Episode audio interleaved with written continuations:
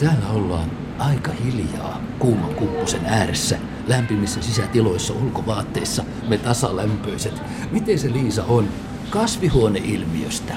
Sen kaltaisesta kuumuudesta ei kukaan enää puhu. Oliko se liian kaunis termi jo alun perin rumalle kehitykselle vai mihin kasvihuoneilmiö katosi? Jaa, kasvihuoneilmiö varmaan hävisi jonnekin, lakkasi kiinnostamasta, mutta toisaalta se on myös terminä aika huono, koska se ei kerro siitä muutoksesta mitään. Nythän puhutaan ilmastonmuutoksesta, siitä, että joku muuttuu ja se on ihmisen aiheuttama muutos. Sitä paitsi kasvihuoneilmiö kuulostaa aika nätiltä. Eikö se no, ole välttämätöntä luonnossa? No näinhän se on jo, se ei ole kovin hyvä sana tälle ilmiölle toisaalta sanotaan myös, että ilmastonmuutosterminä on myös sellainen, että sekin on vähän katoamassa jo. Eihän sitä paljon näe enää ilmastonmuutoksesta, ei puhuta. Sekin peittää jotain. Se peittää ehkä sen karmeimman totuuden, että oikeastaanhan me elämme jo nyt ilmastokatastrofin aikaa. Pitäisikö se sanoa Liisa Selvenius Hurme suoraan? No mun mielestä pitäisi kyllä puhua ilmastokatastrofista, se on humanitaarinen kriisi. Voi mennä kysymään nyt vaikka Filippiineiltä, että onko nyt jo käynnissä ilmastokatastrofi. Luulen, että vastaus on kyllä.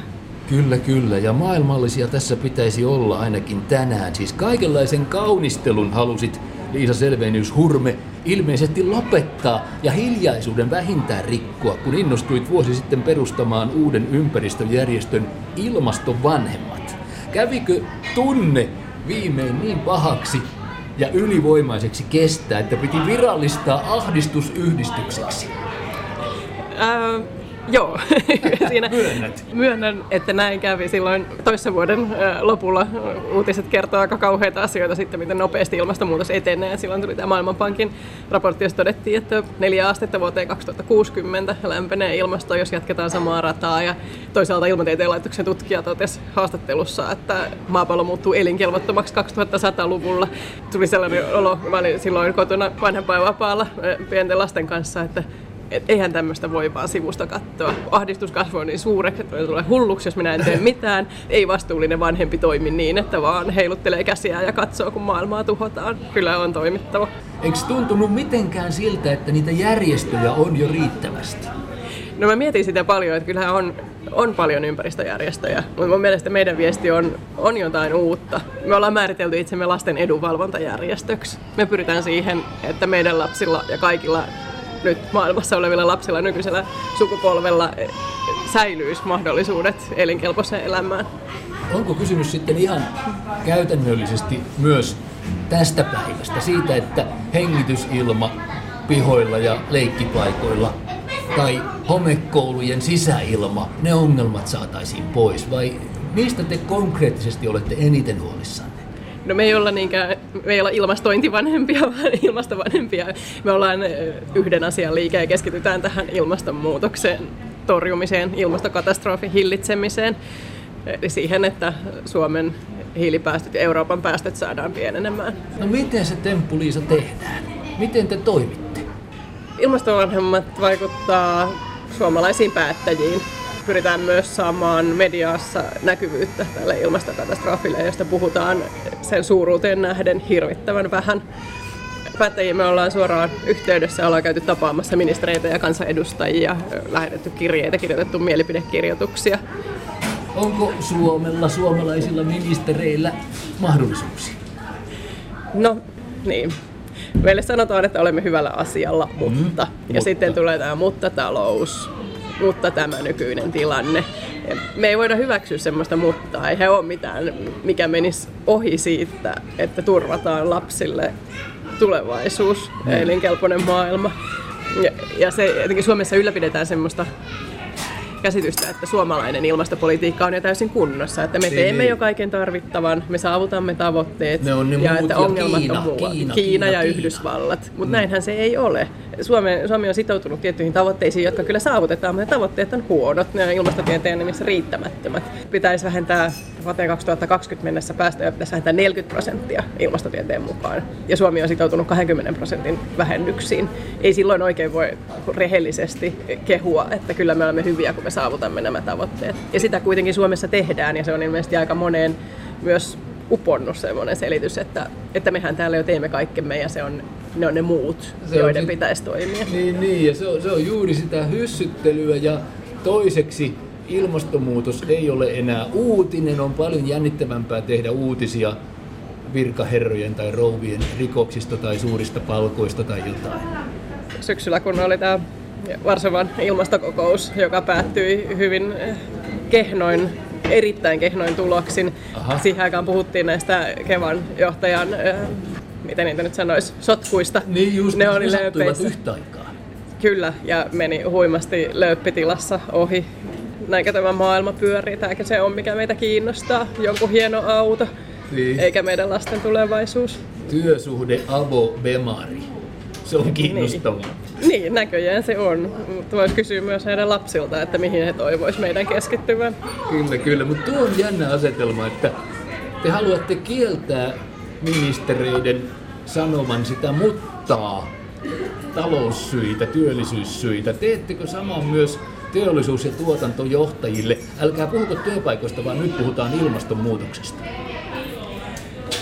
Toistaiseksi me ollaan keskitytty vaikuttamaan päättäjiin, siis poliittisiin päättäjiin. Poliittisiin, julkisen vallan ihmisiin. Julkisen vallan käyttäjiin. Jos poliitikot tekisi oikeanlaisia päätöksiä, niin niillä saadaan samalla kuriin myös teollisuus. Ahaa, välillisesti olisi... tahdotte poliitikkojen pistävän teollisuutta kuriin. Niin, mä uskon, että se, se on se toimiva keino, että teollisuus kuitenkin yrityselämässä haetaan niitä voittoja. Siihen on ehkä vaikeampi päästä suoraan, kyllä, suoraan kyllä. käsiksi ilman sitä ylemmän tason ohjausta. Ette myöskään tahdo pelkästään olla meidän pikku pikku omien käytöstapojemme ja kulutustottumustemme vahtioita. Näin olen ymmärtänyt, mutta nyt kuules Iisa Selvenius Hurme ilmastovanhemmista. Nyt mennään ulos raittiiseen. Tahdon näyttää sinulle jotain juuri näiltä kulmilta jotain mielestäni oleellista. Siis tuolla, huomaatko, ilmansuunnista, siellä on meri, Suomenlahti. Toistaiseksi se on vielä siellä. Niin, se on aika kaukana toistaiseksi, mutta äkkiäkö se sieltä puolisen kilometriä meitä lähestyy, jos ja kun meidän on pakko pelätä veden nousua ilmastonmuutossyistäkö? Niin, no se on, se on yksi asia, se merenpinnan nousu. Se ei ehkä, mä en pidä sitä Suomessa niinkään, kun se, suorat vaikutukset ei välttämättä ole kovin suuret. Tietysti rannikkoalueilla jossain muissa maissa varmaan Alankomaissa ollaan siitä syystä enemmän huolissa ja Tuvalussa varmasti myös. Niin. Mutta mä luulen, että ne välilliset vaikutukset, se, että viljelykelpoinen, viljelykelpoista maata jää veden alle tai ja suuria asuinalueita jossain muualla, niin kyllähän ne heijastuu Suomeen. Kansainvaelluksia saattaa tulla. Niin. Vai joko ne ovat käynnissä?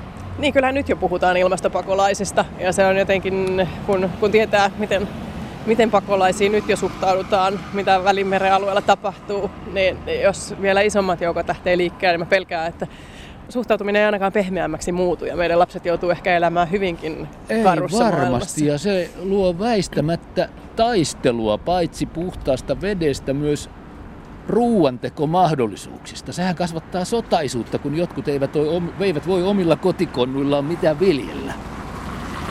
Niin, no näin, näin synkkänä mä kyllä näkisin sen tulevaisuuden, että uh. elintilasta taistellaan. Lebensraumista on kysymys. niin. Katos tuonne päin. Siis tosta puolisen kilometriä tota mäkeä ylös. Siellä on se ilmatieteen laitos. Ja siellä tiedetään, miten asiat ovat. Sieltä tulee niitä harvinaisen paikkansa pitäviä säätiedotuksia. Mutta sieltä tulee myös se kova tieto, että noin sadan vuoden päästä pallomme on elinkelvoton. Näin sieltä meille kerrotaan. Niin, mun mielestä nyt ei voida enää, ei ole mitään perusteita sanoa, että me ei tiedetä mitä tapahtuu tai mistä se johtuu tai mitä meidän pitäisi tehdä. Niin. Ilmastonmuutoksesta on jo on aivan riittävästi tietoa, nyt pitää vaan toimia.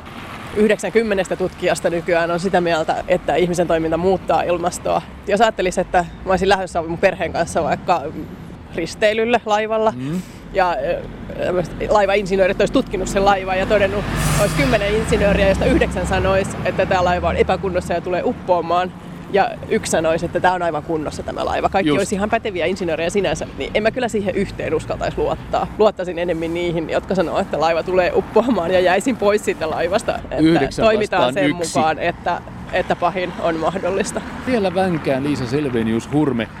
Voiko sitä sanoa ääneen, että tilanne on näin kamala, jos se totuus on ihmisille liian paha kestettäväksi, ilmastonmuutosasia? Niin, mä, mä toivoisin, että se ei olisi lamaannuttavaa, vaan se saisi aikaan toimintaa. Et mun mielestä on aika lopettaa jääkarhuista puhuminen ja on aika puhua humanitaarisesta katastrofista. Selvä. Katsotaan tuonne kulmantaa, Liisa. Näkyykö siellä yhtään 2060-luvun viisikymppisiä? Siinä on nimittäin leikkipuisto tuossa vieressä. Tässä ei näy yhtään hiilikasoja näillä kulmilla Helsinkiä. Tekeekö se sinut onnelliseksi? No sitä edelleen hiiltä tässä maailmassa Helsingissäkin käytetään lämmön tuottamiseen. Se tuntuu jotenkin käsittämättömältä, että maailmassa edelleen tehdään investointipäätöksiä hiileen. Niin, niin, puhumattakaan öljystä. Kyllä. No mitä nyt sanoisit vaikka Jorma Ollilalle, joka on öljymies? Mitä sanoisit hänelle tässä tilanteessa, Liisa? Toi on hyvä kysymys. Mä oon miettinyt, että mitä sanoisin, jos kohtaisin Jorma Ollilan. Mä luulen, että mä kysyisin häneltä, että miten perustelisit minun lapsille tai hänen omille lapsille, en tiedä onko hänellä omia lapsia. Aika isoja ovat niin, aikuisia. Taitaa olla. Miten perustelet heille toimintasi nyt, kun tiedämme, mitä tapahtuu ilmastolle ja miten siihen voi vaikuttaa? Kaikella päätöksenteolla, sillä mitä Suomessa tapahtuu, sillä on merkitystä, koska se vaikuttaa myös muiden maiden motivaatioon ja toimintaan. Niin. Se on yhteisvastuusta kyse. Katos nyt, Liisa, Selvenius Hurme, ilmastovanhemmista. Puisto ammottaa tyhjyyttää, mitä nyt keinut vähän tuulessa lepattavat. Kuppilassa sentään oli lapsia vähän kiljumassa ulkovaatteissaan. Mulle tää on vähän pelottava näky, että täällä ulkona ei ole ketään. Niin, kyllä niitä lapsia toistaiseksi kuitenkin vielä on. Oma lapsi, hänellä on kauhean hoiva vietti ja hän puhuu siitä, että kun hän on aikuinen, niin hänellä on 110 lasta. Se on hirveän traagista ajatella, että minkälainen se maailma on, jossa hän joutuu tekemään sen päätöksen, että, että voiko hän hankkia lapsia vielä vai ei. Sinun lapsesi kun ovat viisikymppisiä, niin eletään 2060-lukua, jolloin maapallo ilmeisesti on nelisen astetta lämpimämpi kuin nyt. No toivotaan, että, että Voiko ei siellä ole. elää silloin, jos niin on? tai täällä? Sitä on hirveän vaikea arvioida, mitä siitä seuraa. Olen lukenut jotain lukuja, että neljä astetta lämpimämpi maapallo voisi elättää miljardi ihmistä, mutta eihän sitä voi, tietenkään sitä ei voi sillä tavalla arvioida, mutta että oli se luku mikä tahansa, niin se on minun nähdäkseni huomattavasti pienempi kuin tämä nykyinen ihmismäärä. Siis miljardin ihmistä voisi elättää. Siihen aikaan 2060-luvulla on ennakoitu, että porukkaa on kymmenkertainen määrä.